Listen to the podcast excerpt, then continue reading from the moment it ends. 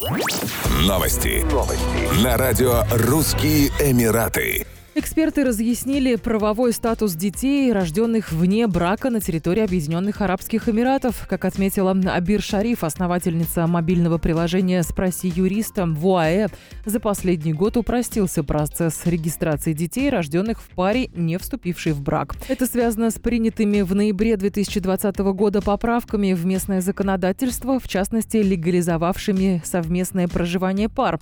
Пара, не состоящая в браке, может получить свидетельство о рождении на своего ребенка. Глава судебного департамента Абу-Даби разрешил иностранцам обращаться соответствующим ходатайством к судьям. Чтобы узаконить права ребенка, его отец должен официально признать его в присутствии судьи, отметила юрист.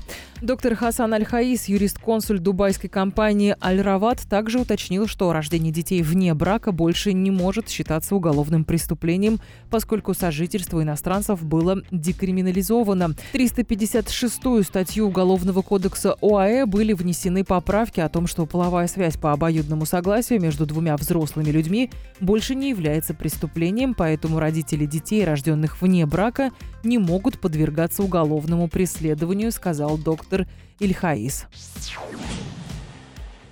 Власти Абу-Даби запустили новую систему помощи в отслеживании контактов для зараженных COVID-19. Центр общественного здравоохранения Абу-Даби и Департамент здравоохранения Абу-Даби будут отправлять инфицированным СМС и приглашать их в виртуальный чат с целью минимизировать распространение коронавируса.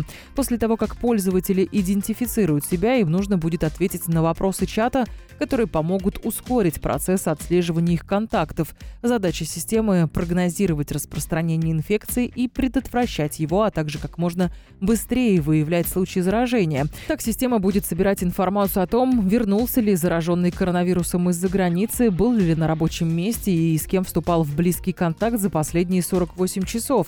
Кроме того, она запросит контактные данные людей, с которыми происходило общение, чтобы связаться с ними.